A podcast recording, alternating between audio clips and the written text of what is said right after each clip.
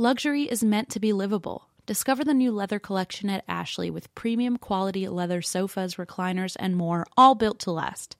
No matter how many spills, scuffs, or pet related mishaps come its way, the leather collection at Ashley is made with the durability you need for the whole family. Shop the new leather collection at Ashley and find chairs starting at $499.99 and sofas for $599.99. Ashley, for the love of home. This episode is brought to you by Progressive, where drivers who save by switching save nearly $750 on average. Plus, auto customers qualify for an average of seven discounts. Quote now at progressive.com to see if you could save. Progressive Casualty Insurance Company and Affiliates. National average 12 month savings of $744 by new customers surveyed who saved with Progressive between June 2022 and May 2023. Potential savings will vary. Discounts not available in all states and situations. Hello.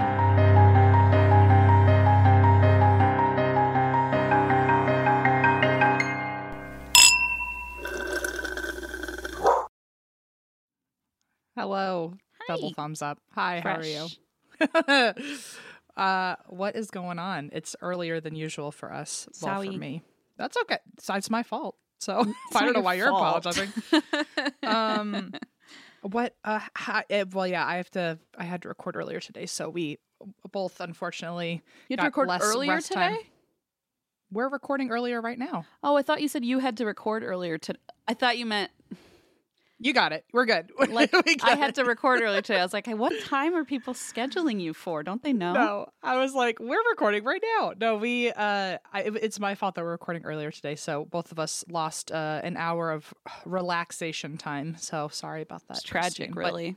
But, thank you for being so accommodating to me. Always. Um, how how are you? I just saw you yesterday face to face, and I already miss you. it's weird. Okay, It's weird seeing you and then immediately seeing you, but not really. You know. I know it was. It's especially because like we are currently doing our backlog for our holidays, uh, just so we get some well deserved time off. And it, I feel like every day I'm seeing you, but it's almost in a different format because like I'm seeing you in real time. Then we're recording, and you're back in Kentucky. Told you it's- it's weird. I just feel bad for you because like you have the I have the luxury of not having to also fly across the country round trip, and that I just feel like that takes a toll on a person. I gotta So- say that that did knock me out a bit yesterday. because there's no direct flight from where I was flying to and from, and Yeah. um, it was uh, it was a lot. So I I got home around eleven and or midnight or something, and and now have to wake up and no, no, record and- it's listen, it's not early here. It's just early where you are, but. Anyway, we're we're we're doing. Listen, we're young and spry and youthful, right? I feel like you're saying it as your head is slowly like leaning towards the nearest As pillow. A tear like rolls down my You're just like, please God, please God, I'm so sleepy. Yeah, Blaze woke up Ah. with a baby so I could sleep. So, you know what? Um, life is good. That's well, good. I'm happy for you that you don't have to travel again for a little bit. But uh, anyway, do you have a reason why you drink besides the utter shock to the system of Yeah, having? I think that's the best way to put it. Like my my body is like, "What are you doing? Stop!" And like eating airline food every day. It's just like, what? Anyway, Uh, uh, what am uh, what did you ask? oh my God. Why do you drink? oh, I know why I drink because Okay. um, you know the beautiful bread candles that we have. That I do. uh, Yeah, so I was uh, burning one when we recorded last time, and um, then I And now a loaf of bread is in your room, or Well, I wish I wouldn't be drinking for that. I would be rejoicing, but I uh I I bumped the table where it was sitting and it oh no, poured the wax. melted wax all over this beautiful brand new velvet burrow sofa I had just set up like 2 days before. Yeah, and now I have just this giant like and it's like that oily wax that has like It scent in it and stuff. Oh yeah. So anyway, it got here's uh the tarot card box. It got all over these boxes, which which is like fine because they're you know shiny. I can probably clean it off. Oh no. but the couch looks like my brother said it looked like somebody vomited all over it because it's like that white color and it's just like everywhere. Gross.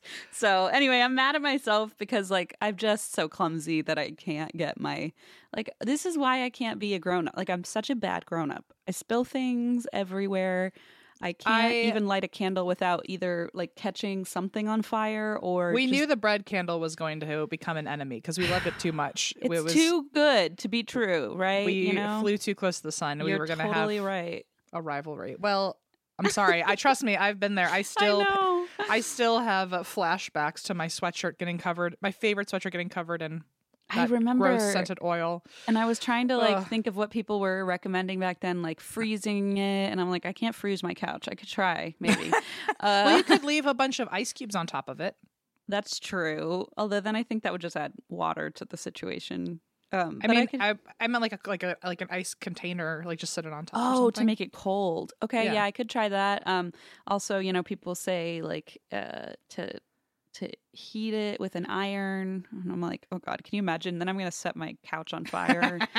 um. Anyway, it's all fine. It's like a minor problem, but it's just an annoyance, and I'm just I get so mad at myself for being so clumsy. Um. Oy. So well, anyway, how are you? Why do you drink?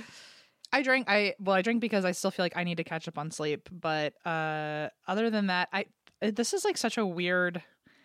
I don't know. I feel like uh, so. Okay, Allison has a new friend uh, that she has made in in the neighborhood and like a couple streets over, and uh, she went over to this new friend's house for the first time and they've gone out and like done things together but this was the first like invite to the home where she was meeting her friend's husband her friend's kid. Whoa.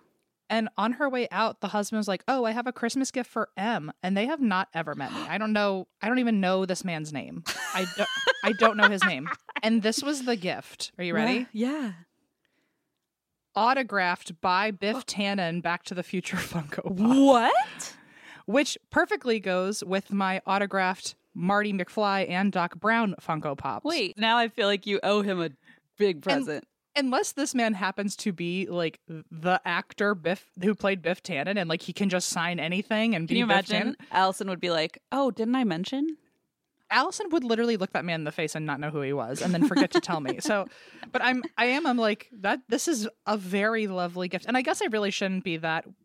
You know, I sh- I should just be grateful first of all, but also like I mean, like one of the other ones, the Doc Brown one. One of our listeners was like, I just want to send it to you because I know how much you love it. So, I. I feel like there was a relationship there in some way, though, of like, oh, they listen to the show, they know I'm a Yeah. big fan.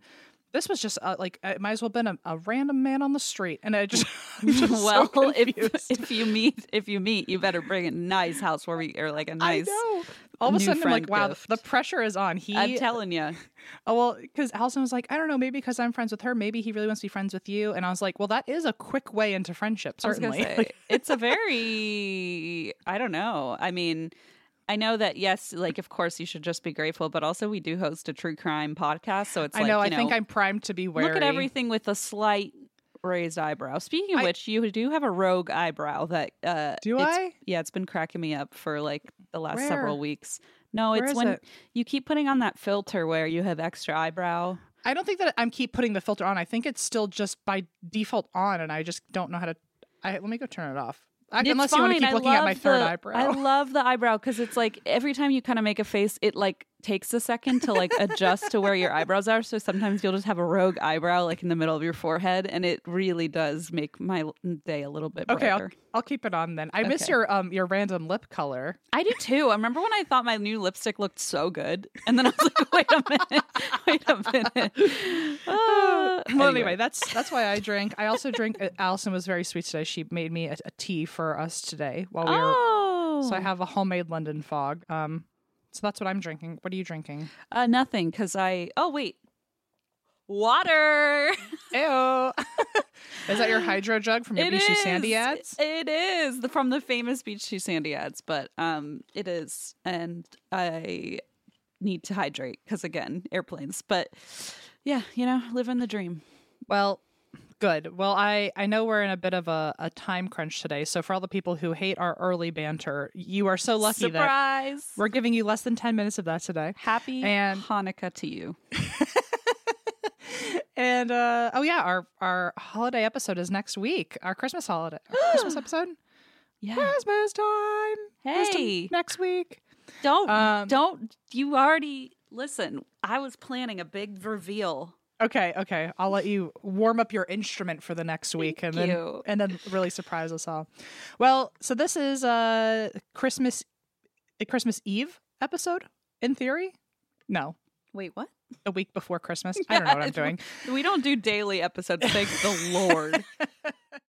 Did you know Fast Growing Trees is the biggest online nursery in the US with more than 10,000 different kinds of plants and over 2 million happy customers in the US? You can grow lemon, avocado, olive, or fig trees inside your home on top of the wide variety of houseplants available. Fast Growing Trees makes it easy to order online, and your plants are shipped directly to your door in one to two days. And along with their 30 day Alive and Thrive guarantee, they offer free plant consultation forever. I am so thrilled that we are working with Fast Growing Trees. I spent about an hour and a half on the website trying to decide what I would love to order from their products. They have so many options and you can actually filter it by zones, by growing zones to make sure, you know, it'll work in your garden. Um, they have everything from massive privacy shrubs and trees to very, very specific flowers. I actually ended up ordering a lilac shrub for my garden. I recently discovered how much I love the smell of lilac. And so I thought, you know what? Perfect chance. Why don't I get some lilac growing in my yard? I think it's going to smell beautiful.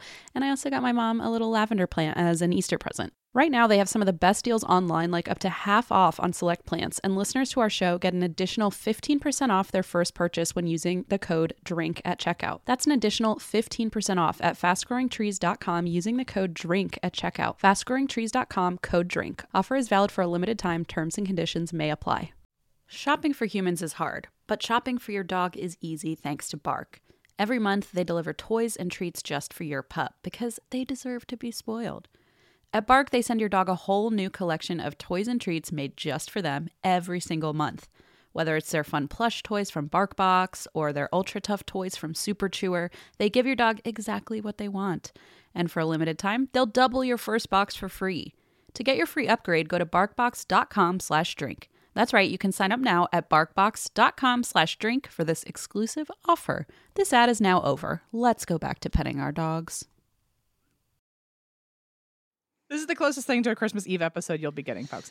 And this, uh, and for that reason, you're getting a poltergeist story. Oh. It's Oh wait, it's our short- next I didn't realize our Christmas episode comes out on Christmas Day. That's exciting. Isn't that fun? It's almost is like fun. how our 300th was almost on Halloween And day. then we ruined it. Yeah. we ruined it. Well, whatever. So uh, this is a short poltergeist story. This isn't. Um, uh, this is. It's almost like a feature, a featurette, uh, because we talk first about a cemetery, okay. which holds a poltergeist. If you see what I'm saying. I do. Okay. So this episode is the Mackenzie poltergeist and the Greyfriars Cemetery. Oh my gosh, I've heard about this. I have too, and I remember trying to do the episode a while ago, and I remember thinking, oh, there's just not enough information about one or the other. And now, conveniently, just put them together. Wham Now bam. it makes a whole story. So it's actually Greyfriars Kirkyard Mhm. um, instead of uh, Greyfriars Cemetery. Uh, the name is Greyfriars Kirkyard, and it's often called the most haunted cemetery in the world. Um, and in case you're wondering what a kirkyard is, it's an old Scottish word for church. So it's a churchyard. Makes Kirkyard sense. Churchyard. Uh, so it's in Edinburgh, and it first grew. Well, for Edinburgh itself grew as a settlement in the 12th century, and over time became a city best known for its leather and wool products. Mm. Go Edinburgh! And at the time, Scotland was Catholic, and the ground that would become Greyfriar Kirkyard was a Franciscan friary. I love the name friary. I feel like we should bring that back for like where you eat French fries. Friary, Oh! Friary. Can you imagine like a, a themed, like it looks like you're in like a, a friary, like a Franciscan friary, The but it's just Friary. it's just a fry restaurant. I'm TM, in- TM, TM, I'm- TM, TM, I'm into it. I love it. I think that's so smart. Ah, okay. Oh my god, I'm so excited. Okay, We're so excited, and then in two hours we will absolutely forget this ever existed. Someone's gonna like tweet us and be like, "I went to a friary," and I'm gonna be like, "I okay." The hell? Like why? why are you going to church? and and good for you, but why are you telling us? I, I'd be like, "What made you think we're into that?" yeah. Okay, so anyway. Why would we care? no, we don't say that. I promise. We're not that rude. But I would be 'Cause, you know, confused. at- we would be confused, but at this point, we know it's our own fault. If we're confused, we know we forgot something. We're not like, why would you tell us that? We're like, oh shit, there's probably a reason that you're telling us, and we just forget. There have been times people have sent us gifts, and I'm just so confused why it's gifted to me, and and I'm great. I'm grateful for it. I don't pe- want people think I'm not grateful. I'm just like I'm like, what's the reference? And We're now, like, we must have said something really off the wall to receive this present. well, then someone else there. I there was one or two people now so far where we've gotten the gift, and the, it came with a description, and I was so oh, grateful. oh yes, I love that. They're like I you like, in episode X Y Z. You mentioned a friary, so I have done you the honor of including some really old three weeks stale fry- French fries in this package. You're welcome. yeah. You know what? I, I feel like if I were to like go down in a spiral and in the middle of the night try to actually build out of the the friary, if you will, The business talking- plan. I would at least. I think I could get to through the menu and then the hyperfixation would end. Yeah, I think because I that's could- a fun part. It is because like well, you, could would do the like- decor too. Like you would be all Ugh. over the decor, and then the fries, and then you we'd lose interest really quickly. that's the truth. Yeah. Um. Okay. So anyway, the where the Greyfriar Cemetery currently is, the ground used to be a Franciscan friary that did not offer fries. So, Boo. um, the friars that not the religious friars. Now I'm literally thinking of people at the grease pit, like The friars. Uh, the friars that lived there were very quiet. They wore gray robes, hence the phrase gray friar. Um, they grew herbs for medicine to give to people in poverty. Uh, but then, uh, so that was kind of their life. And then in Oh, that's 15, nice.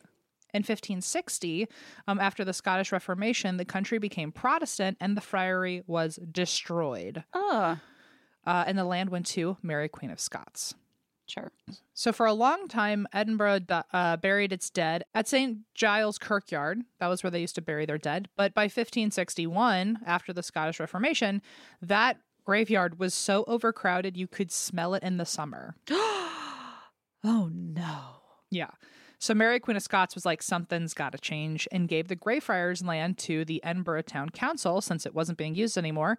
And the town council established that land to be the new burial grave. I love that she's like, something's got to change. Here, take this problem. She's like, and fix she's it. like, I went into the plebeian uh, central town once, and on the main drag, I had a one sniff of something foul. Take it, town council. Take it did, you, away. did you know that it's actually pronounced plebeian? I learned You that know, recently. I think I'm gonna stay ignorant. Plebeian feels even sounds more so like much better. And I said because it was on Beach Too Sandy, I said, I was like, "Did you know it's plebeian?" And my brother's like, "That can't be right." Apparently, it is. And then I was like, "Do you not say plebes then? Like, do you say I mean, plebs?" that's- that's plebs. I always thought that was plebs. Oh, well, I always said plebes. So plebeian apparently is how you say it. And then a bunch of people wrote in like, I didn't know that either. So we're not the only ones, but it's just it just threw me for a loop. Anyway, sorry, continue. because I knew it was plebs, it makes sense to be pleb plebeian. Plebeian. Yeah, plebeian. But I feel like plebeian implies that the person is so rich that they never even had to learn how to pronounce it. That's a great point. That You know they say mean? it their way, and it doesn't matter how you say it. You know what I mean? It's like, oh, I love how the plebeians want us to call them something else other okay, than whatever you plebeians. say. It feels extra mean. Yeah, So- yeah, agreed. Um. Okay. So, anyway, Mary Queen of Scots was like, plebes. Mhm. Time to do something. Town Fix it. council, make it stop smelling so bad during the summer here. I So- need to ride my carriage through the street once a year, and I refuse to be among this odor. Yeah. And so uh, they decided that basically the Greyfriars Kirkyard would, would be opened up um, for new ground, so they wouldn't have to keep breaking the same old dirty, smelly dead body ground. Uh, and by the late 1700s, so this was 1560s, and by the late 1700s, that graveyard was burying about 1,200 people a year, Mm, which feels like a lot. 1,200, that's like four people a day, a year. that sounds right. Ooh. That's a lot. so it is a lot. And I feel like I feel like there's no way to bury 1200 people a year and then still have room for 1200 more people next year. That feels like a lot of people. Tight quarters. Yeah, I feel like they're all holding hands down there. Like I oh, feel like I just don't know how I don't know enough about the burial industry to understand how you can look at land and be like this could handle this many people. This many plots. Yeah. And then to organize that many people to know when there's not any more room. Yeah, I feel like you'd need a better, like a some sort of civil engineering degree, like aka the farthest thing from what we have. right. Yes, I agree with you. Um, so by the late 1800s, it was 1,200 people a year. But uh, until the 1870s, um, so when it opened until it closed, which was in the 1870s, nearly 100,000 people were buried there. Oh my god. Which again, how can you look at that land and be like, "That's a hundred, that's a tenth of a million people can be You gotta right be here"? you gotta be stacking people, right? You have to be Like, right. How else would you be able to pull that off? I ha- truly have no idea. I have no Unless idea. it's like walls where they have like the tombs. Well, there mean? are mausoleums here, Yeah, maybe like that kind of thing. so that that could be it. Maybe they were like, "We don't have any more room below the ground. We got to get up on the Go ground." up, so, up, up. and then you can just build to the sky. So I don't know. Exactly. So here are some of the cemetery's main problems over the years. The first one is, of course, body snatchers, um, because in the 18th and se- 18th and 19th century, z- that's plural. 18th, 18th and 19th centuries, Edinburgh was considered a city of uh, intellects and enlightenment, and it was known for its philosophers and its scientists. And Edinburgh University is known for its anatomy department. Oh boy, We see where we're going with this. I see. So the students, the medical students, uh, needed cadavers to work on, and they basically would pay grave robbers to supply them with quote fresh bodies. Um, I guess the fresher the better. And these robbers became known as resurrection men, which I wonder. I wonder what the strategy was. Like, would they have to like look up all of the funerals in town and then just like go like try to get there as soon as the funeral was over? Like, how? I don't know the timing. well, I don't know. wonder. I wonder if, like, since they're burying four people a day, I feel like it's pretty Oh, easy right. to know that there's always going to be a fresh burial mound. You know? Well, also think of the wait list as a medical student if you're paying people to get you a fresh cadaver. Like, Hmm. how many medical students are there? And like, only four a day are getting supplied. You know what oh I mean? my god! and only for one class. You can't keep using the same cadaver a million times. Oh my god! Oh yeah, you got to do one and done. Like, what if your whole class is like every week we're going to use a different cadaver, and that's like how many how many weeks is one semester per one medical student? How many cadavers does one medical student need for to even graduate? That's the wait list becomes crazy. All Remember when I said, "Oh, civil engineering is the farthest thing"? I think actually maybe whatever these people do, medical degrees, is the farthest thing. It's actually like statistics and probability or something. Also on uh, There's On- actually a lot. It's actually starting to make me feel a little insecure. How many? it's actually a business degree. It's a full MBA that I don't know about. That's why the friary failed from day one. So the medical students were giving grave robbers money for fresh bodies. We obviously know the wait list was incredibly long. Yeah. And the problem got so bad that wealthier people had to start putting iron cages over their graves called mortal locks. Um, just so it would keep people from digging up their loved ones, which meant that poor people's graves became the targets. Yep. Of course. Um, but apparently, wealthier people were the cadavers that people wanted. So, oh my god! but like a dead body's a dead body's a dead body. I guess ba- like based on how they ate or lived or something. I, I don't know. I don't Yeah, know. who knows? But there's actually one story of a grave robber uh, burying or taking out the opposite of burying. A grave robber was taking out the body of a woman, uh, and he saw a ring on her finger that he wanted to keep for himself. So he couldn't get the ring off of her finger, and he cut her finger off, oh my god! and she began screaming. Because she had accidentally been buried alive while unconscious. I'm sorry. I hope that guy was so scared out of it. He probably shit his pants, and I he hope probably never, never, never, never. He's gonna have like that's where I truly believe like four generations down the line, his his ancestors are or descendants are still having like generational trauma, like nightmares, where they're like, why do I keep having this dream? Why do I have a Like- phobia of rings and fingers? Yeah, I feel like it must have just like embedded itself into his DNA because that is the like in that moment your DNA changed. Yeah. It's just like uh, your whole body. I mean, like as we the other day had like a scare while we were talking about something very scary, and I felt like my entire soul like just abandoned my physical body and the physical plane, and I was like, that this uh, that fear must have just shocked his system. God. so scary. Which, by the way, okay, so this leads us to problem number two with the cemetery, which was that there were a lot of alive burials. Oh, honestly, my worst nightmare. Really. and it was really common back then because Edinburgh was trying to bury bodies as quickly as possible for sanitation. So if you were just like, I'd be so buried because if I were sleeping for a little too long and I was un- I was hard to wake up, and you would be like, be.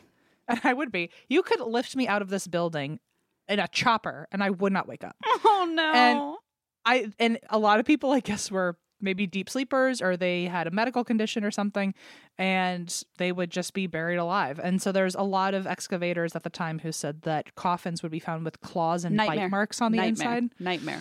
My biggest fear. I know, I know, I know. I've I've found myself often watching those YouTube videos of like what to do if you're buried alive. And yes. it's like I'm like I'm glad that you're telling me now in my sane mind, but in a f- full panic, no no way I would remember to do any No. of those things. yeah, it's like turn to five degrees to the right and put Hmm. one sh- shoulder. I'm like, I would just be. Or it's also like take your shirt off inside. I'm like, explain how on earth Oh I'm supposed to fucking do that. Explained Explain t- if that's how. Oh my god, I can't even think about it for too long. This is why I start want to be out. cremated because even if I am still alive, like not anymore. You know. Yeah, right. so the uh so that's kind of just like a quick catch up on the cemetery and just I'm not covering all of the ghosts of the cemetery, but just know that it is allegedly incredibly haunted. I mean and that, like uh, that means a lot of people died in the cemetery, which is disturbing. Like, yeah. you know, like that. That alone, I would imagine, would haunt a place. yeah, it wasn't even bodies with a history such a now coming here. horrifying It was oh it was like bodies had a history because they came here. Ooh, spooky. So oh my London fog's getting cold. Hang on a second. It's okay. It's a good time for me to watch two rogue eyebrows on the side of your head. I can't drink it now. Okay. sorry, it's. I just know it's going to come out of my nose if I try again. so So, I might as wonderful well to stop. watch. I'm sorry. so just know that I'm not covering all the ghosts of the cemetery, but you know, you could assume people see a lot of apparitions, a lot of Mhm. shadow walking. I'm sure a lot of sounds of wailing and moaning and screaming and talking, and people grab you. And Ugh. I mean, I didn't even do the research. I can tell you probably with confidence that that's all happening in the cemetery. Yeah. Um, but uh, again, one of the main reasons for the ghosts is that a lot of bury, a lot of bodies were buried there. A lot of them were living, so now they have their own trauma attached to the land. Mm. And bodies were often buried in unmarked graves and then dug up in mass and then moved without any respect in the area. So that doesn't help either. Mm-mm. Famously, Greyfriars is home to the notorious body of Sir George Mackenzie, or Bloody Mackenzie. Oh no, I know about this guy. Oh, what do you know about this guy? He murdered a lot of people in the name of religion. Mm-hmm. Yes. Not good guy. So um, he was born 1636, and then in 1677 he became Lord Advocate during the reign of Charles II, aka he enforced the king's law on people. Mm. Yikes. Mm-hmm. Um, one thing I will say, not that this is a redemption by any means, but this is a fun fact that we do like about him. Um, he was fully anti witch trials, and Oh. he saw that a lot of women and poor people were being accused unfairly, and he freed many victims. Okay, that surprises me. I will say I would have bet the I would have bet money on the opposite.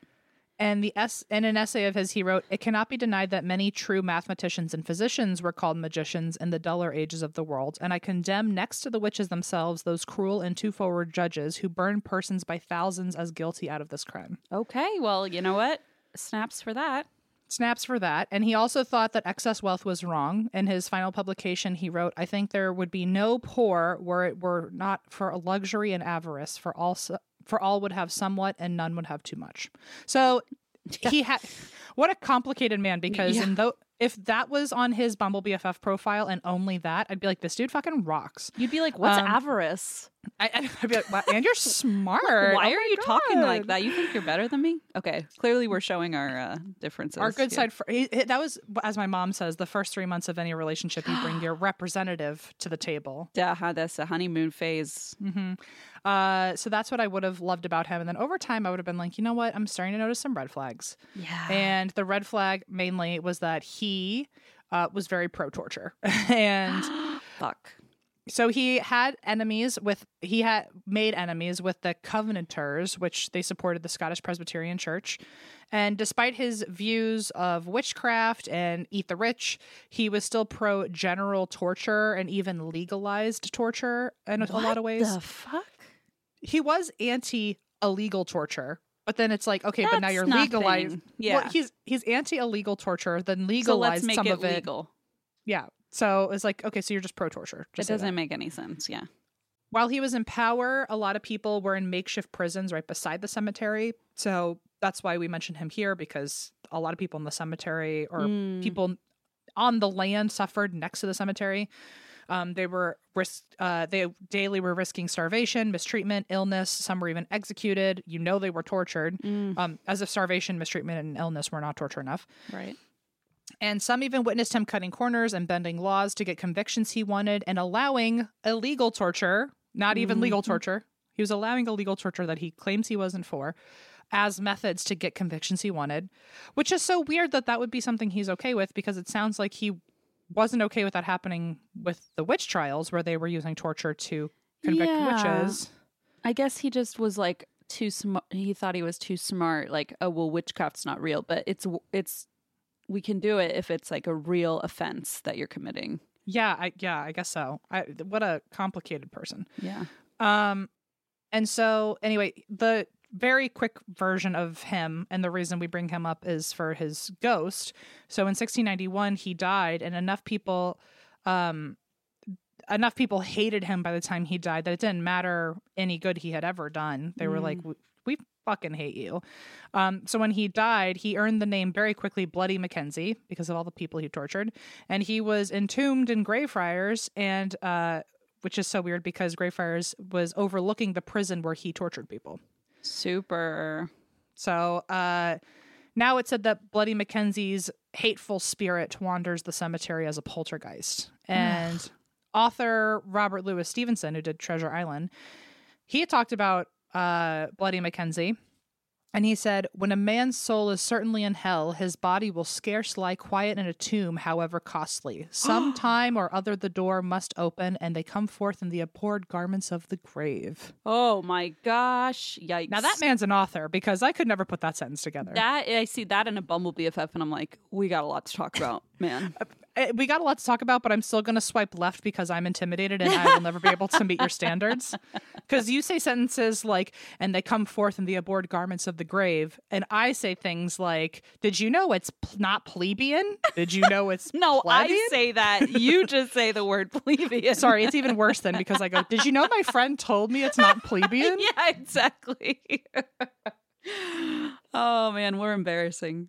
Um, so anyway, anyone is free to explore most of the cemetery themselves, but Bloody Mackenzie, his mausoleum that he's in, because he's not buried, Hmm. um, him and the Covenanters prison is exclusively uh it belongs to the tour company called City of the Dead, and they do ghost tours. Hmm. Um on their tours, people have claims to have paranormal experiences, and a lot of times we think it happens to be Bloody Mackenzie because most of the worst experiences happen in his mausoleum. I see. So it's interesting that he, maybe because his spirit is so powerful or has a lot of like uh, unleft business, or maybe he has a lot of like, I don't know, his energy is just really strong. And I mean, he was known to torture people in life. So it's interesting that he torment people now, Yeah. you know? Yeah. So, on their tours, people have claimed to experience a lot of things. And the founder, Jan Andrew Henderson, um, he used to live actually in a house in the cemetery, which is the most Christine Schiefer thing I've ever said about someone that's not Christine Schiefer. And I uh, see you, Jan. You too. That would be a Bumble BFF swipe. Now, You'd be like, now we found our match. Yep. can you imagine if two people on Bumble BFF found each other who both lived on cemeteries? Listen, come find me, folks. Well, don't come find me. That sounded really ominous. I'll be at the cemetery. You yeah, know I'll where be it is. at the cemetery. Well, so he published a book detailing people's experiences on his tours. Okay. In 1999, this is the first story of someone, not the first, this is just the first one I'm going to tell you, Yep. Uh, of someone on one of his tours. It was a student named Siobhan who had the horrible Irish name spelling where it looked It's does not, not, look- horrible. it's just the spelling is horrible. I'm sorry. It does not look like Siobhan. I have a friend maybe- whose baby's named Siobhan, and I had to tell. I was like, Blaze was like, "Well, how, how do you spell it?" And I told him, he's like, "No, no, no. How do you spell Siobhan?" I'm like, No, that's how you spell it. I know, I know. I and I'm sure I like it, to me it's a horrible spelling. I'm sure in Ireland it makes perfect sense, Uh, but to me my brain does not. pr- It's like like Saoirse spelling Ronan. dog X G J V X U N, and Well, I'm like, like- wait a minute. Saoirse Ronan. You know how you spell her name? I know Saoirse or something. Saoirse. I know all of the Irish names. It's fascinating that I mean it's clearly just a different language. So like Yeah. it's. Uh, But it, it, my brain sees it, and I'm like, I don't even want to try. It's, It's hard for us Americans to really grasp. so yeah. scary. Like you, there's no better way to prove that you're not from those areas if you Yes. just look at someone's name and go, I don't know. Sabon, Sibon, or whatever. There's you're- another one that really blew me away. Oh man, what was it? I don't remember. I'm not gonna remember. But anyway, it to to my brain that that can't be a name. It just I don't understand. But anyway, Siobhan, not Sialban or however. uh, it went on. So Siobhan went on a tour, and when they got to Bloody Mackenzie's mausoleum, uh, she felt like she couldn't breathe all of a sudden, and like not just like she lost her breath a little bit, but she felt like a strong hand covered up her nose and mouth and was pressing into her face, so she couldn't get any air out. Oh, Which is like. It's even worse that it's not a real hand. Like, there's no chance of getting You- away from it. Can't like nobody else can see it happening.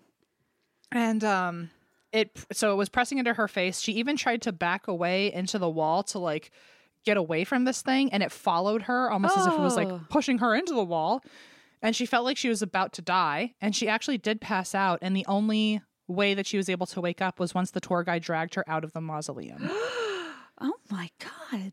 i feel like at this point when you're a tour guide if anything's happening in the mausoleum it's just and if someone passes out just be like hang on a second and just drag their leg and bring them outside I was gonna say you got to be working out daily because you're gonna Yeah. be dragging people in and out of that thing. just gonna just potato sacks at that Mhm. point. Just make that part of your your regimen at this at the gym.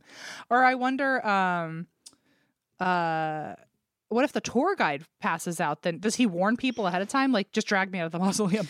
That that would be the most alarming tour I would have ever heard. If I don't make it out of here, drag my bo- drag my lifeless body. Oh my god. One time, I had a math teacher who used an EpiPen, and I now now and you know as an adult, I've met more and more people where it's become normal now. But it was a jarring first experience when I was a freshman in college. I was like brand new, eighteen, and this teacher was like, "Oh, I used an EpiPen. If I collapse during our class, this is how to use an EpiPen on me." And I was like, "What?" I was like, I was like, "You're really trusting me." Someone you don't know and a random 18 year old who's probably doing the stupidest shit last night. You want me to put an EpiPen? I it really I- Did it and then happen? It, was, it never happened in my class, but I heard it happen in another class. oh, okay. But um, but it, also it was a math class, so it started out real hot. I was already jarred about that, and then I couldn't stop thinking about it because I was like, now I was so paranoid. I was like, what if something happens? I better remember the rules. I better remember. And now he was like, on to math, and I was like, shit. And now I You're really like I so missed chapters one through seven. I was thinking about your EpiPen. anyway, uh, now I know how to use an EpiPen after the paranoia that gave me. But Excellent. really, I'm. It was a.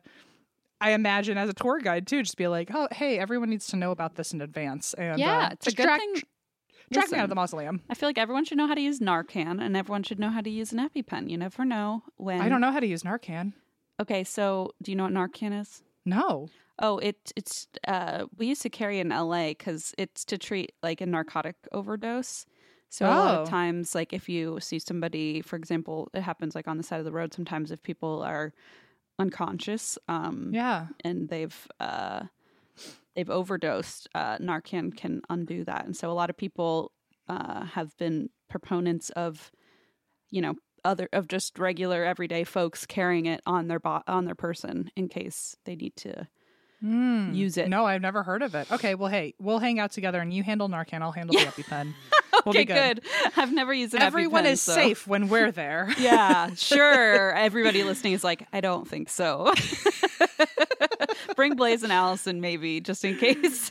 Oh, well, so okay, so sh- anyway, so that she was able to wake up once they dragged her of the mausoleum, and apparently that's a common story of like people just pass out or they get sick or they don't feel good, and the second they leave the mausoleum, they're fine. Right. Um, other stories are that a woman went inside the tomb, um, I think on her own walk. I don't even know if she was on a tour, but she was just at the cemetery. No, she had to have been on a tour because the tomb is exclusively bought by the Right. company. So, but she went inside the tomb when it was cold. So I guess maybe she was listening from inside the tomb. Um, and she was trying to just kind of keep away from the wind. Suddenly, she noticed that inside the mausoleum, it got like oddly colder, and she felt a really strange, intense, like primal fear. Oh. And she got home and said that she felt the same thing, and she felt like a dangerous animal was nearby and she needed to run. That was the way she Oh, described it. Oh ew. Members of that same tour said that they also noticed a weird temperature drop, and they actually started asking the tour guide if they could leave early because they felt scared of being there. Whoa. Um, once they got outside of the mausoleum, people started talking about hearing banging on the walls as they were leaving. oh, jeez. Another tour, there was a student who went inside the mausoleum and she felt very afraid, also like she couldn't breathe, but she on top of not being able to breathe, started hyperventilating. She had to brace herself against a wall. She was shaking uncontrollably and immediately felt better um, when she left. Mm. Um, but the next day, she woke up with a huge welt over her eye, like she'd been slapped, and it took two weeks to heal. Oh my god. This guy is an asshole. Well, even 11 year old Megan, No. On tour? she was. She was holding her mom's hand, so she was clearly not doing anything with her body, but just holding her mom's hand. And she just kind of said to herself, like, oh, my arm feels cold. And when her mom looked down at her arm, Megan's arm was covered in blood and it was covered in scratches. Blood? Yeah. She had been scratched so hard that she was bleeding. and so I don't know if she was covered in blood like it was a scene from Carrie, but she was covered in scratches that had broken skin. oh my And- god. Uh, but she was all she had said was like, "Oh, my arm feels cold," and it was completely scratched up. And she hadn't been doing anything. People often claim extreme nausea. They also claim to also get scratched, even bitten. People have been pushed. People have been tripped. And a lot of times, if they ever bring their stories up again for an interview, the experience happens all over again in their home later that night. Mm.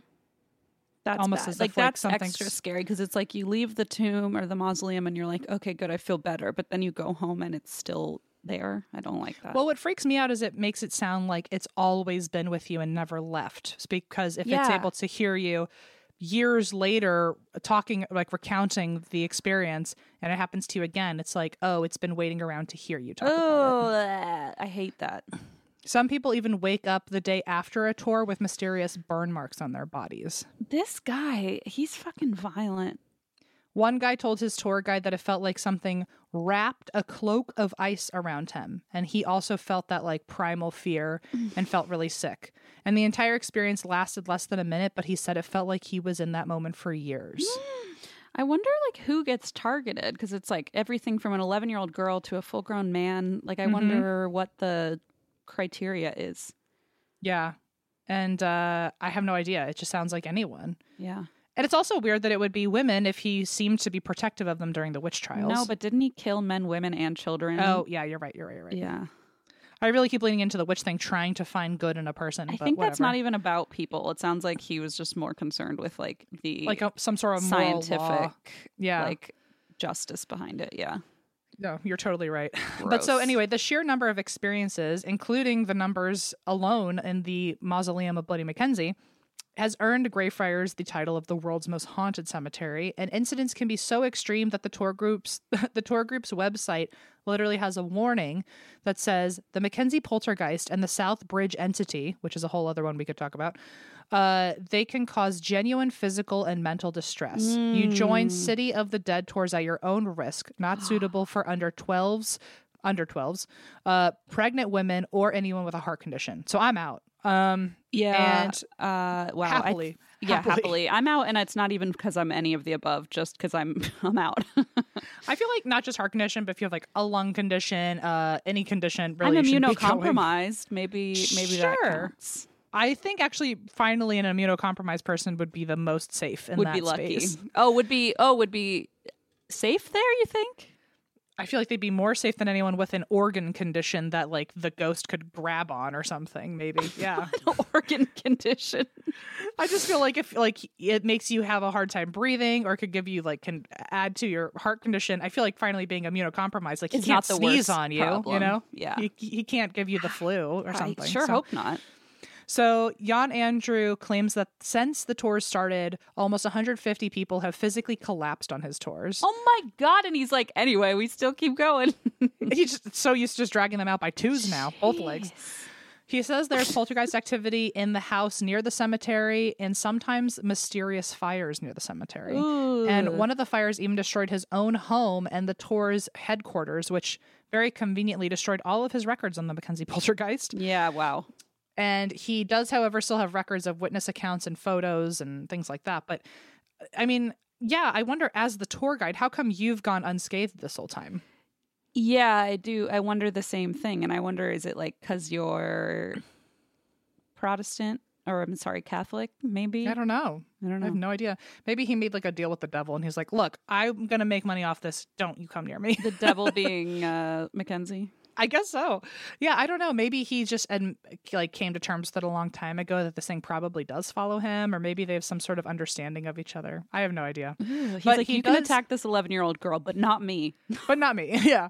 So Jan admits he doesn't know what the poltergeist is. It might not be Sir George at all. It could be a demon. It could be an, an, uh, another unknown ghost. Um, also, there's a theory of it being a quote collection of hysterical reactions. Which Oh. I don't know. I couldn't even tell you what that means. I wonder if um I wonder if it could be just like how hateful he was in real life or how like full of like if if that energy just stayed. Like it's not him Yeah. in like a uh maybe in a what do you call it? Like in a real present state like maybe he's Hmm. not aware or whatever, but maybe it's just his like shitty energy that's stuck around in one Maybe. space. I don't know. Well, it has become the best documented supernatural case of all time and probably the most conclusive. Oh, this is a quote from Jan, by the way. It has become the best documented supernatural case of all time and probably the most conclusive. Let me put it this mm. way if the Mackenzie poltergeist isn't a genuine spiritual entity, then I don't think there's any such thing, not anywhere in the world. Wow. So if this ain't real, nothing is. Right. So I do have a fun fact to end on with Greyfriars, which is that it is also famous for its littlest grave, which belongs to Bobby, the tiny Skye Terrier. Oh. In the 1850s, Bobby used to accompany his master, who was a night watchman who died of tuberculosis, hmm. and Bobby refused to ever leave his grave when his master died. And because and because he never left his master's side, the town began watching over Bobby through his grief. And someone at the cemetery built him a little shelter next to the grave. my heart. Another person would feed him daily, and so many people eventually found out about Bobby that soon crowds were gathering every day to watch Bobby come out of his little hut to go have lunch. Oh, buddy. Dozens of townspeople took care of Bobby for the next 14 years, who kept daily watch over his master's grave until he died of old age. And a baroness even made a statue of Bobby and had it erected across the street from the cemetery. And hmm. when the Greyfriar Church interviewed Edinburgh locals, when they were asked what first comes to mind when they think of the word Greyfriar, many people before any poltergeist or ghost experiences said that they think of Bobby. Oh, I have goosebumps. Um, So anyway, that is the Mackenzie poltergeist What slash Greyfriars story. My God. I can't get over that creepy dude. I mean, I know.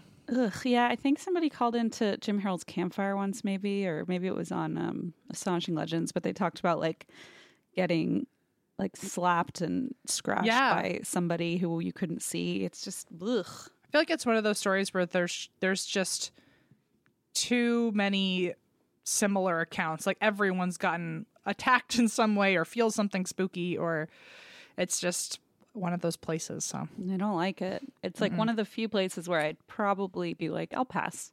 yeah, exactly. Doesn't take much. I mean, it it doesn't take much to convince me to go into somewhere creepy or haunted. But like, if it's like hurting children and stuff, I'm like, no, thanks. No, let's pass. You know. Uh, Yeah.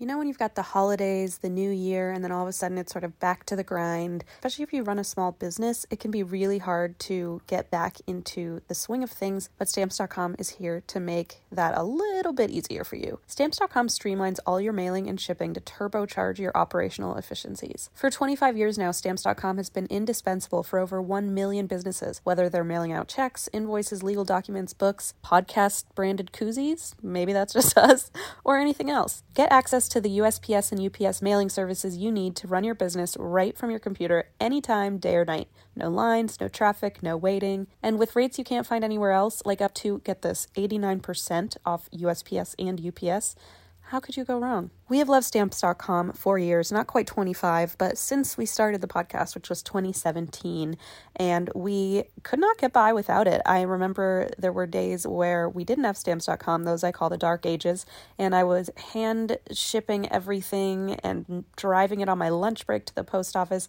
It was all very hectic. Stamps.com, I do it straight from my house, and it makes my life a trillion times easier. Keep your mailing and shipping moving at the speed of your business with stamps.com. Sign up with promo code DRINK for a special offer that includes a four week trial, plus free postage and a free digital scale.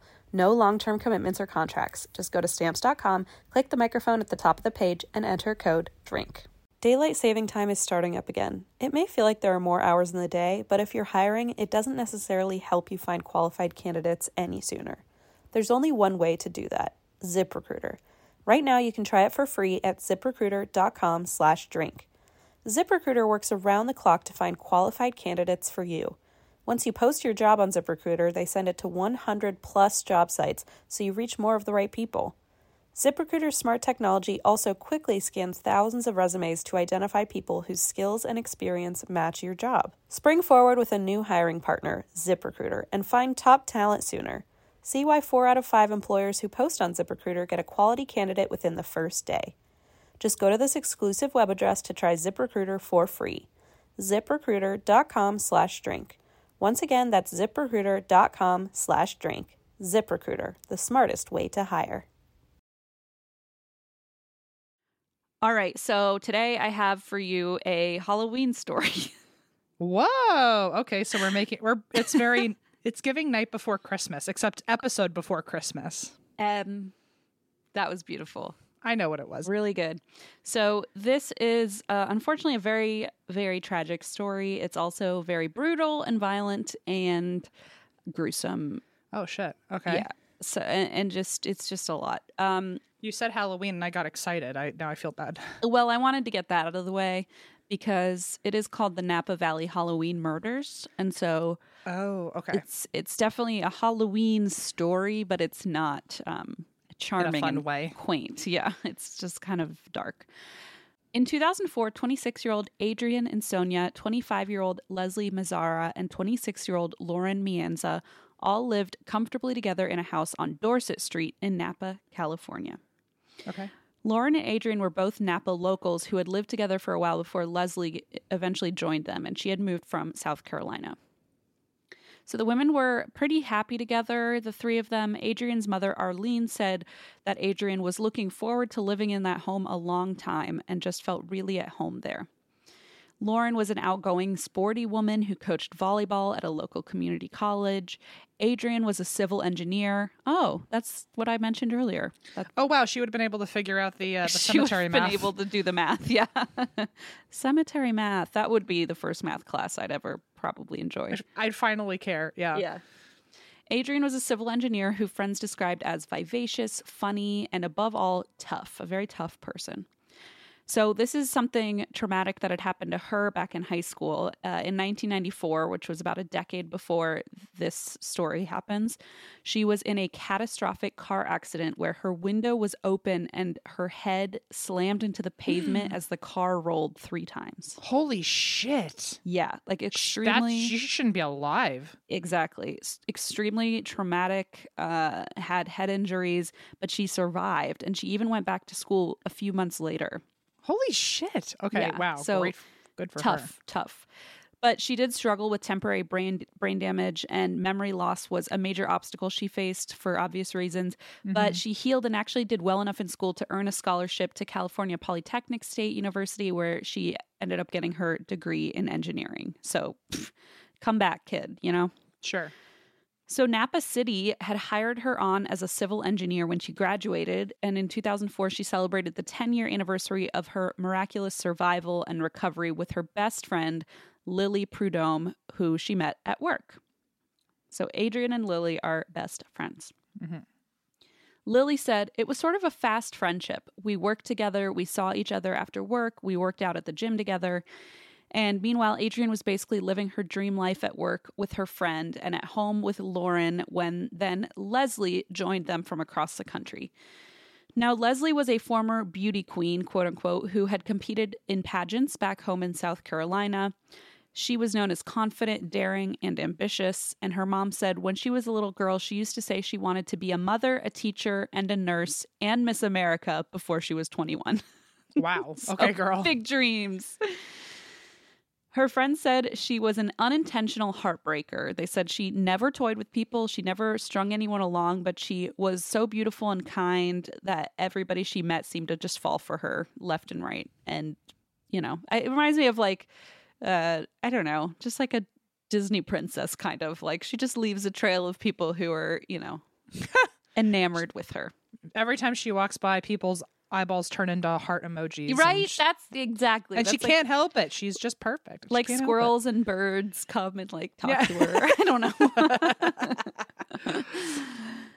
so she broke up with her longtime boyfriend and it's, and decided to move to Napa from South Carolina to be closer to her mom. And when she moved to California, she actually found a found a job at a local winery that was o- owned by Francis Ford Coppola. Oh, Uh, okay. Now, I I know that wine definitely. Um, I've seen make- it too. yeah, it's like very, very well known.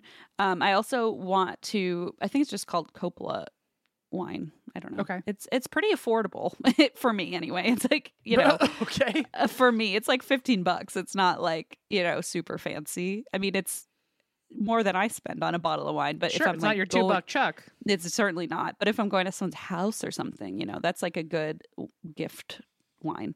Yeah. Um. So anyway, remember our first episode we talked about Francis Ford Coppola Oh yeah. because we was I think it was the first episode. you mean Coppola? was it- cupola? Cupola was it the second episode? It was the first episode, I think. Francis Ford Cupola. okay. Anyway, I just saw that. I was like, wow, that is really is something else. Okay. What a throwback. what a throwback. Um, so she landed this job at a local winery and she was a natural fit in the business and the winery ended up turning into her passion. And so Leslie stayed in California even though her mom, who she had moved to California for, moved to Michigan. And so she Oh, was wow. like, I'm going to stay here because she was so happy. So now Leslie is living in the same house. All three women were pursuing their own career goals, living happily together in a neighborhood that was known for comfort and safety. And unfortunately, then we reach Halloween night 2004. Okay. The three roommates handed out candy together to trick or treaters, and then they all turned in for an early night. Now, I just want to remind everyone there's 26 year old Adrian, 25 year old Leslie, and 26 year old Lauren. And um, so Lauren and Adrian had lived there before, and then Leslie moved there from South Carolina. Okay. So by 11 p.m., the house was dark and all three women were asleep in their own bedrooms. So Leslie and Adrian slept upstairs, each in their own room, and Leslie's bedroom was the closest to the staircase. And then Lauren's bedroom was on the first floor downstairs, where she would sleep uh, with her dog, Chloe. So, sometime between 1 and 2 a.m., everyone's fast asleep. Lauren hears Chloe growling Oh shit. and she notices that the motion sensor light was on outside. But after a moment, everything was quiet, so Lauren just let it go and went back to sleep. Sometimes their neighbor's cat set off the motion light, so Squirrels, Squirrels, birds, anything. you know her with her squirrels and birds. It's like, well, I just yeah, uh, that's what I always told myself anytime a motion sensor goes on. I'm like, it was a squirrel. yeah, yep. I- It's. It, I feel like that that definitely happens. Um, so she just thought, well, nothing to be alarmed about. Went back to sleep. But only a few minutes later, Lauren woke up again. This time to her roommates screaming. oh shit. She said, I was in my bed and just opened up my eyes and realized something is not quite right. And then I heard a scream. Uh, That's so creepy that she woke up before too and went, right? "I know something's wrong." Ooh, that just gave me goose Kim. I had that exact same thought where it's like, I, you know, you wonder like, did you hear something like a shuffle or a footstep, and you knew something? yeah. was Also, it's well, it's your that gift of fear of like. exactly. I, I'm so glad you even- brought it up because I was like, I mean, don't say it. I don't know if anyone's heard about it. It's this book by Gavin de Becker. It's incredible. we read it every. If you haven't read it yet, I don't know what you're doing. It's going to teach you everything. It's on is- Audible. Ever guy, heard it's of his, it? It's his whole job, and he actually during COVID he came out this whole new like a Stop forward. You're so embarrassing. but uh but no i mean it really is but i also wonder like was that in itself the gift of fear or was that just like a freakish moment of knowing that something yeah, it's hard to know, but I think it. I would imagine like probably the dog could sense something was up. And so, ooh, it just got goose cam again. So another Mm. thing I know we're talking about again, but I haven't mentioned this part before. He talks about like, oh, when dogs sense something is wrong and we think it's like supernatural, a lot of time it's like, no, they're just really in touch with their instinct, whereas we're not. And Mm. so, you know, if a dog is sensing something is wrong, they're probably sensing the same kind of things we are, like uh, their gift of fear is a is a greater gift Yes, like they can listen to it better than we can. And so who knows, maybe she woke up and she noticed the dog was alert. Maybe maybe she just had a knowing. Like maybe she just knew. Mhm. Maybe she heard a footstep. Maybe who knows? Maybe the light was still on. I don't know. But yeah, Yeah. ex- that's uh, my exact thought too was like it's creepy that you wake up beforehand and then hear the scream. There's something really chilling about that. Mm. So she leapt out of bed, opened her bedroom door, which I feel like my I don't know what your reaction is, but I think mine would be freeze. Like I don't think oh I would fully run fully. out the door. I think I would hide. i would love hide? to run out the door I wish I, were more, yeah, exactly, bold I would- in that way. on, if we're wishing things i wish i was like a black belt in every sort of self-defense and i Well, could just yeah, handle the person but I wish I could just fly away and not worry about it. actually could i teleport in this dream yeah Yeah, I wish I oh could god just the poor girl stop crime. Yeah, that would be great. So she opens the door. She stands on the threshold of her room, terrified and listening. And in the dark, she hears an intruder running down the stairs toward her. Absolutely not. If I wasn't frozen before, I'm frozen now. Exactly. But Lauren listened to her gift of fear and said, My gut told me to go out the back. And I remember thinking, but I'm opening up the door for this guy to follow me out. But she Mm. trusted her gut, opened the back door, ran out, and the intruder did not follow Lauren. Instead, he escaped out a window in the front of the house, which was the same window he had apparently used to break in. Oh God. So Lauren stood in the backyard, trapped by the fence, hiding in the bushes. And even though she had no idea if this intruder was still inside, because she had run out before she saw him leaving through the window, right. she gathered the courage to go back inside. Ooh, that's a horror movie no no, but I'm glad she did it. I'm glad she did it too. It's it's takes a lot, I think, of courage. And she broke or she went back in to help her roommates. So she ran back in screaming Leslie's name, but she only heard Adrian who was yelling for help. Mm. So upstairs, she found Adrian and Leslie together, both in Leslie's bedroom. She slipped on the floor and realized it was wet with blood. Yeah. I don't know. Ev- 300 episodes, Christine. Every time I'm still blown shocking. away. It's still shocking. I just one time want you to be like, she slipped on a puddle of rainbows and a and an escape out of the building. And everybody was fine. Yeah, but The okay, end. so so I assume that means Leslie's dead. So Leslie had unfortunately already passed away. Yes. Shit. Okay. Adrian was still alive, but was bleeding profusely from Mm. multiple stab wounds and was getting weaker by the second. Oh no. And at this point, there's nothing Lauren can do for her. Leslie needs serious medical attention. Uh, so Lauren's trying to call 911, but this is 2004 and the landline is dead. oh no. Talk about Oh, a horror no. movie. Oh no. She took her cell phone, ran back out of the house, and got into her car for safety to lock the door in case the killer was still nearby and called 911 from her cell phone. Yeah. When Adrian's mother listened to Lauren's 911 call, she said, My heart went out to Lauren. I could hear the panic, the grief, the fear in her voice. And uh, speaking of Adrian, unfortunately, Adrian also passed away before help could arrive. Oh my god. Oh, the, the survivor's guilt. The survivor's Yeah. guilt. Oh my god. so now it's it's uh, only Lauren who survived this this horrifying incident. I was worried you were gonna that that was how this was going because so far you'd only given quotes from Lauren. and I, was know, like, oh, I know, shit. I know. Sometimes I'm sneakier about that, but not today. yep, uh, exactly. So the crime scene itself was shocking, as you can imagine. A detective said it was the most blood he had seen in his entire career. There was blood on the floor, on the walls going down the stairs, on the window where the intruder came in and left, and on the siding outside of the house. They also found a bundle of plastic zip ties wrapped in a rubber band outside the window. What? So they this was. Sorry, keep going. No, no, I was just the last thing is they found three cigarette butts on the property, two out front and one in the backyard that didn't belong Ew, like he was women. patrolling. Yep. Ugh, like he had been circling the house. Yep. So this was, I mean, obviously it was intentional. We knew that before this information, but it just makes it so much more concrete that like yes. it's not like he broke into the wrong house. It's like or something. premeditated. Yeah. Yeah. Yeah. So it seemed like you're already already on top of it. Like the killer had cased the house for a while before he broke in, smoking cigarettes and tossing the butts on the ground while he circled. He had used a knife to pry open the front window and climb inside. And oh, a knife? That's so desperate to isn't get that inside. gross? There's something so gross about that. Because it's not even like one of those like creepy stories you hear where like, oh well, the window is open and I took it as an invitation. It was like I'm gonna make the window open. I'm going to force my way in. Yeah.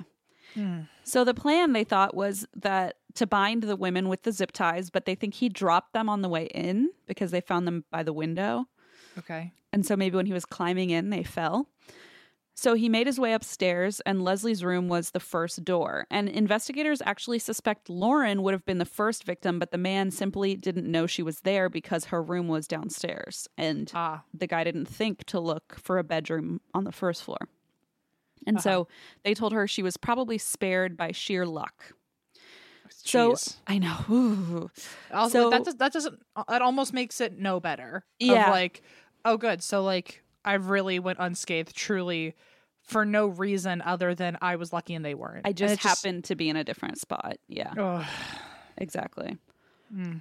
Upstairs, he attacked Leslie while she was asleep, so she didn't have a chance to fight, and she died really quickly. Um, Adrian heard the struggle and ran to Leslie's defense. And investigators said Adrian fought hard. She fought for her life. And she had actually fought back so frightfully that she had chased the intruder out. So, like, he, he Oh was the reason she had left because they were, she was fighting back so hard. So But- Adrian saved her. Adrian, maybe. uh, oh yeah, from from Adrian saved Lauren, probably yeah, Yeah. or potentially exactly because Wow. he just ran out back out the window where he came in. Wow. Um, that's a great point, but she obviously, you know, unfortunately suffered mortal wounds in the process. Mm. At the scene, detectives collected 71 pieces of evidence. And just to put that in perspective, one forensic specialist said one or two pieces of evidence is average, up to four or five possibly. But this particular case really surpassed what we generally see in the laboratory. So they had Wow. 71 pieces of evidence. Wow. While forensics processed the evidence, police started chasing the usual leads boyfriends, exes, friends of the group. Mm-hmm. And at first, uh, police suspected Leslie was the target of the shockingly violent attack. She was extremely popular. She had been dating uh, more than one person at the time. And so police thought maybe there was a jealous boyfriend in the mix. But they found out her ex's father back in South Carolina frequently tr- called her to try and get in contact with her. And so he was suddenly on the radar. And he had actually called her several times that Halloween night. Mm. But he and his son both had alibis. They were thousands of miles away in South Carolina at the time of the murder. So that just went nowhere. There was a handyman who had worked on the house that same day. Uh, but fortunately for him, he also had an airtight alibi. So he was out of the picture. Mhm. Police interviewed over 200 potential suspects and came up with only dead ends. Things looked grim as they started to consider there might be a serial killer involved who had no connection to the women at all, and maybe this was just a random killing. Uh, two weeks after the murder, friends organized a candlelight vigil to direct public attention to the case, but the community, you know, didn't need reminding. People were absolutely terrified. They were thinking, was there some maniac on the loose killing randomly? Like, are we all, tar- you know, potential targets? And essentially, now that they had interviewed 200 people and found nothing, the entire case basically hinged on the pieces of evidence, the forensic evidence they had found. Hmm. Okay. So the f- the fact that Adrian had fought so bravely and so intensely not only potentially saved Lauren, but also gave them one of their most crucial pieces of evidence because in the struggle, he had cut his own hand and had left his blood at the scene of the crime. Oh, that's perfect. Exactly. So DNA testing identified blood on the staircase wall that belonged to a man in binary terms. A it belonged to a male. Okay. They also found a male's blood on the outside of the house. And so, you know, this was not any of the three women that lived there, obviously. Mhm. So the forensics team matched DNA from two of the three cigarette butts to the blood. So now they're knowing, so now they know, okay, the person smoking the cigarettes is the same one that stabbed the people inside. So there's no question about that. They also found DNA on the rubber band holding the zip ties. So at the very least, they know this was all connected to the same person. They've got that completely covered. It is interesting though that it's a premeditated crime and he didn't use gloves. And he left his cigarette butts outside. Yeah. You know, like, it's it's 2004. It's not like like DNA 50 years DNA ago. analysis is a thing. yeah, exactly. And it makes me wonder like did he know that? Did he I not know that? not. Did he I not know. care? I don't know. Yeah. If he didn't care, that's even more sinister. It is. I agree. I totally agree. So apparently, the porous material of rubber bands, fun fact, absorbs and pres- preserves DNA extremely well. Oh, okay. So-. Fun to self. fact if anybody needs it. Investigators entered the DNA profile into their offender database. Of course, there was no match. That would simply be too easy. Police once again considered the possibility of a successful serial killer who maybe had no link to the women whatsoever. And meanwhile, the community came together to offer a $100,000 reward for information. But of course, there's just nobody coming forward with any information. Mm. Police asked Lauren for a list of everyone she knew who smoked cigarettes, and she could only name one friend. His name was Eric Copple. He was a 25 year old land surveyor who was friends with Adrian. And he had actually once been engaged to Adrian's best friend, Lily. So Lily is the one at who works with her. It's Sure. confusing because there are several L names. Um, Mhm. Lauren is a survivor of the attack Right. Leslie upstairs was killed, and Lily is Adrian's best friend at work. Right. They went to the gym together, etc. So Lily's her best friend Lily had been engaged to this guy Eric, and so they were going through a rocky time. So he was like kind of out of the picture. Um, but Lauren said, you know, I don't really know many people who smoke cigarettes. That's the only one I can think of. Okay. Meanwhile, Dr. Tony Frudakis applied a new forensic technique he developed that could potentially determine the physical characteristics of the killer using DNA analysis. Basically, he was looking for like the ethnic identity, kind of how Ancestry does that now in 23andMe, where Sure. you can uh, kind of pinpoint like what parts of the world, what ethnicity somebody might be. Sure. And so he determined the killer had mostly Northwestern European ancestry. DNA suggested blue or green eyes and light colored hair. Uh, and so police believed they were looking for a white man with light eyes and light hair. okay. They released info to the public, hoping someone might recognize him. And meanwhile, the victims' families and friends just had to sit tight, as hard as that is. Meanwhile, back in her hometown, Leslie's friends raised money for a charity that Leslie had worked with when she did beauty pageants. And Lily, the friend at work, uh, decided this was a sign from the universe. She was like, you know what? Life is too short. Uh, she had postponed her engagement with Eric. And the night of the murder, actually, on Halloween night, she and Eric had gotten into a fight at a Halloween party. Oh well. But the next day, when she heard about the murder, she called him in tears about her best friend Adrian's death. And she said he came over to comfort her. They patched things up. She said, "Life's too short. Let's let's get married. Let's put the Wow. engagement back on." And uh, obviously now my best friend Adrian can't be part of the ceremony, but instead she had Adrian's mother be involved in the ceremony, which I thought was Aw. really beautiful. That is really nice. So Adrian's mother attended in Adrian's honor. Adrian's sister was a guest of honor. They played Adrian's favorite song, She Will Be Loved by Maroon 5. Jeez. Oh my mm. god. I know. To honor her absence on this like really big day. And then a year went by and it was September of 2005 and Halloween is approaching the first anniversary. And Yeah. so neighbors start getting anxious. Like, is this some like depraved become an annual serial thing? killer? Yeah. Yeah. Is this like a horror movie where he's going to come back every Halloween? Desperately, police are trying to get any information they can. So, what they do is they release information on the cigarette brand. And Oh. the cigarette brand was Camel Turkish Gold.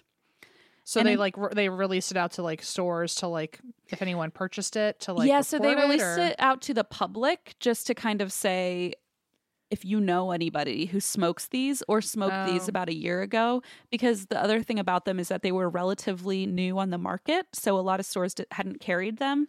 Gotcha. And so in 2004, like this was a relatively rare cigarette brand. And so they, Uh, Go ahead. Sorry, I didn't mean to interrupt you. no, no, you're okay. I was just gonna say, so they released this to the public and said, you know, if you know anyone who smokes these and fits any of the other descriptors, let us know.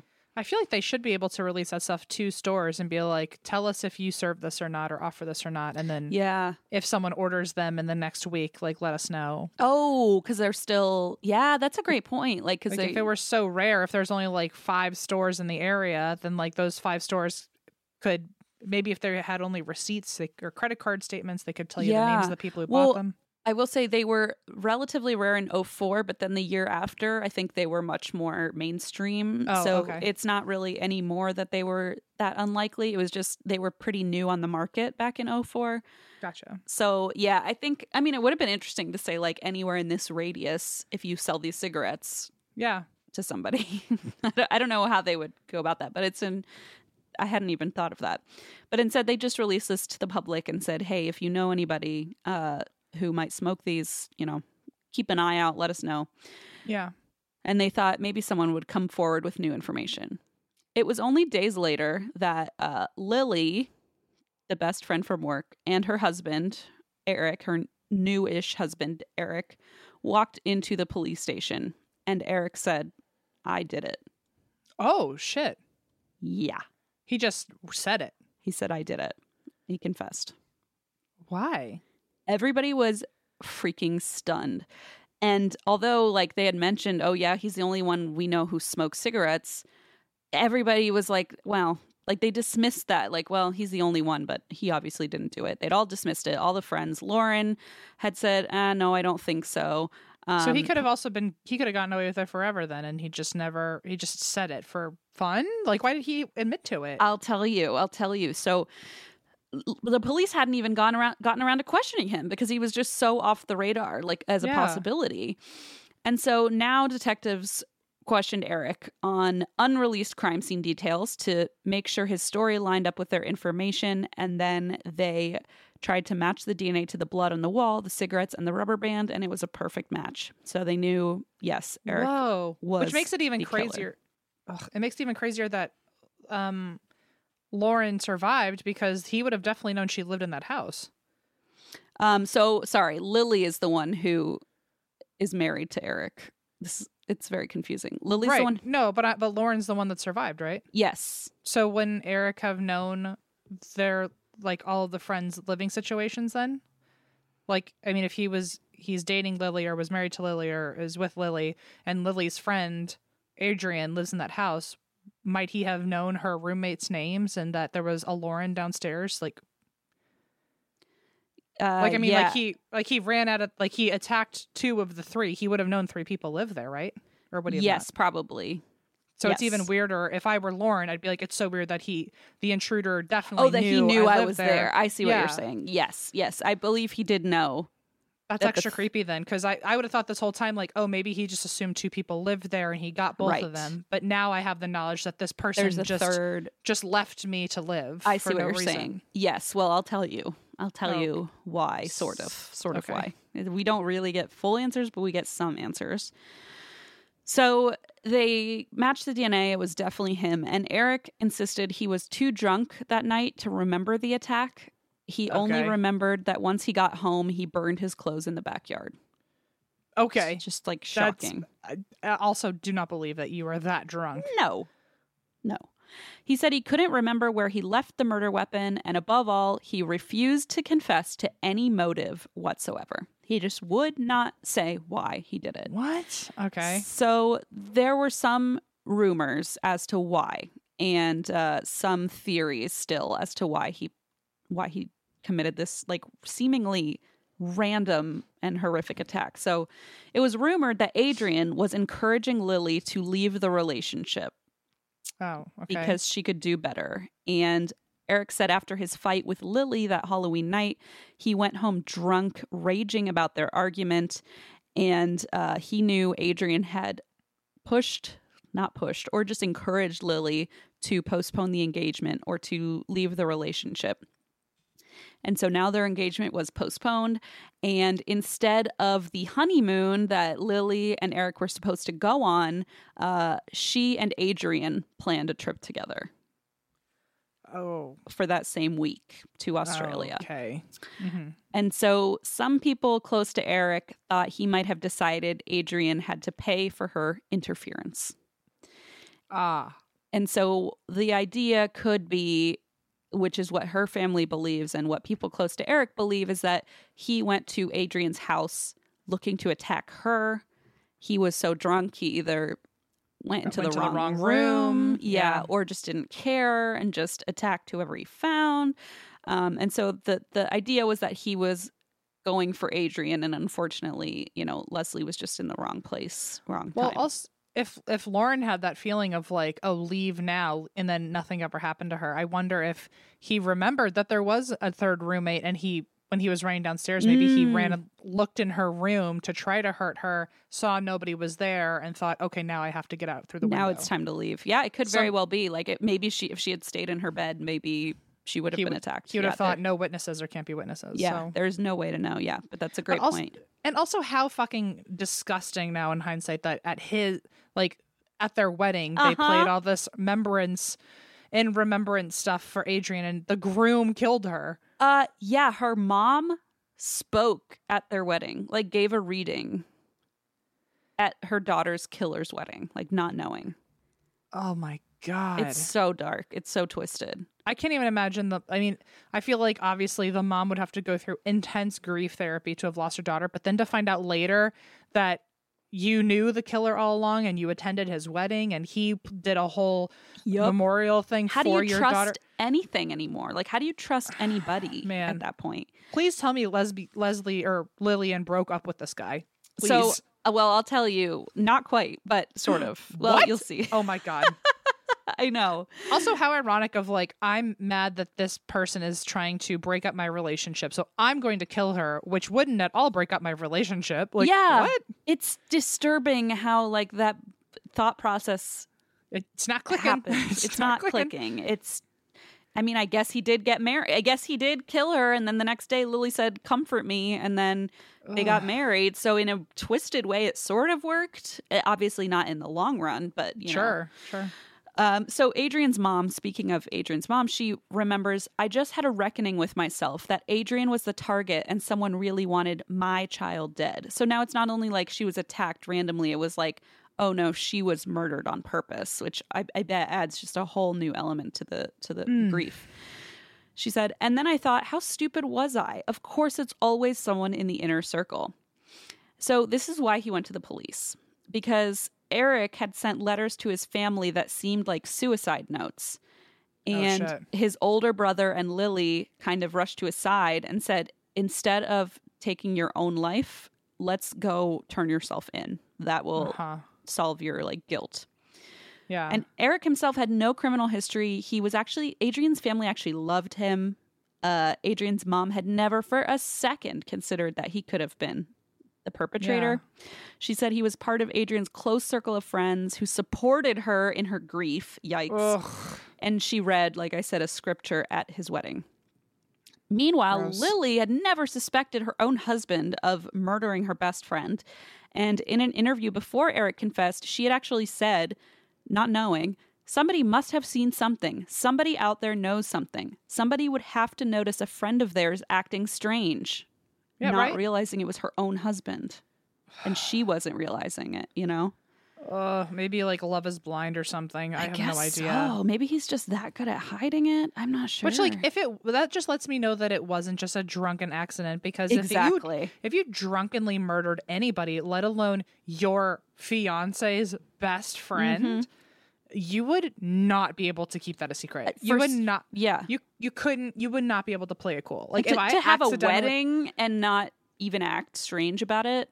Like if Blaze accidentally killed me or Renee, like because he was drunk, like Yeah. that man's not keeping it cool. He's not right. keeping it cool. And then together. at my wedding, I have Linda come do a reading and we I pretend know. like everything's fine. Like, I By can't way, my- imagine. the way my mother would, I don't even know how she would react if she found out she was in the room with my killer. I couldn't even. I don't even know. The world would catch on fire. It's know. just to, to have been supported and hugged and like Yeah. held while you're grieving. I mean, it's so disturbing. So in December of 2006, Eric pleaded guilty to two counts of first degree murder as a plea deal to avoid the death penalty. Uh, he seemed deeply remorseful, which I guess is why he was carrying that guilt. Uh, he trembled as he apologized to Adrian's mom and sisters, and Adrian's mom said she appreciated it, but she could not accept that someone wanted to kill my child. Someone hated her, and Adrian is a person no one hates, and someone wanted her gone, and that she just couldn't let go of that. Sure. Leslie's mother obviously was traumatized too. She said, I would wake up with these images in my mind that were just so horrible. As my grief counselor told me, Leslie died once, but you keep reliving it over and over again, which like oh makes Oh my god. makes my, me want to cry. In court, Arlene confronted Eric and said the following Eric, you knew Adrian. You know me, and Eric, I know you. You are a man who violently stabbed to death the best friend of the woman you loved. That is not love, Eric. You cannot love Lily and bring a knife into Adrian's home and stab her again and again and again and again and again and again and again and yet again. Ooh. God. Then Lily took the stand. Oh shit. She said the events broke her heart, but she looked at Eric and said, Eric, there is nothing you could do to make me love you any less. Girl. What Girl. the fuck? It makes you wonder if she was just like ignoring any signs like maybe just desperate to like fully denial. to believe it. Yeah, denial. Yeah. Uh, and she said, These words are just as true today as they were on that afternoon of the wedding. Fuck off. No. Sorry. It, uh, he's, girl, no. Like, like Adrian's mom said, that's not flag. love. Sorry. yeah. So ultimately, Eric was sentenced to life in prison without parole, which was predetermined by his plea deal. And attempting to find peace, Leslie's mother, Kathy, said Leslie's life speaks for itself. Her 26 years were full and rich and productive, and she was a gift. I'm so grateful that I got to be her mom and that she brightened our lives. I miss her a lot. Oh my It god. makes me want. And then Adrian's mother, I'm going to end on this quote. Adrian's mother, Arlene, uh, kept driving Adrian's car, which I thought was really touching. that is nice. Yeah. And she said, This car is Adrian's car, and I'm so pleased to be driving it. Makes me feel so close to Adrian. I haven't changed the preset radio buttons. Every, I know, I'm get teary eyed. Every time I get in this car and turn on the radio, I feel very close to Adrian, and every day is going to be a good day. Oh my god. And that is your nightmare before Christmas story. I- indeed, a nightmare, by the way. Ain't that the truth? Yeah. Yeah. Wow. Well, what a way to ring in the Christmas cheer. Yeah, what can I say? I I do every- my best. I hope everyone uh, feels like they're in proper Santa spirits now. So Yeah, the good news is that, uh, like, I know you have to go to your next uh, engagement, but Mhm. when we record our next um, after chat, that means it'll come out on Christmas Day will we? I feel like doesn't because it comes episode- out Monday. Like, the after chat comes out Monday, the day after the episode airs. Oh, wait, no, you're right. Wait, doesn't it come out this? Wait, after no, you're totally right. I keep thinking this is cri- literally Christmas Eve episode because you said that earlier. I'm wrong. I'm wrong. Ignore me. Oh my god, I feel Eva's sweating somewhere. That, Uh, okay, no, no, no. You're good. You're good. You're good. No, Forget uh, it. We, Ignore me. We will have an after chat after this episode if you'd like to go listen to it. That's right. and uh, we will probably talk about Oh, something unhinged. it'll come out the first day of Hanukkah. So you know what? Oh, it'll be well, our Hanukkah. after l'chaim. chat. All right. L'chaim. All right. Well, uh, go check out our after chat if you are part of Patreon, and we will see you over there for some uh, friendly gabbing. Yay. Okay. Have a good interview, Em. Okay. I'll. I'll. Should I call you after this? After the interview to do an after chat? Sure. Okay. And That's why we. drink. BP added more than $70 billion to the U.S. economy in 2022. Investments like acquiring America's largest biogas producer, Archaea Energy, and starting up new infrastructure in the Gulf of Mexico. It's and, not or. See what doing both means for energy nationwide at bp.com slash investing in America.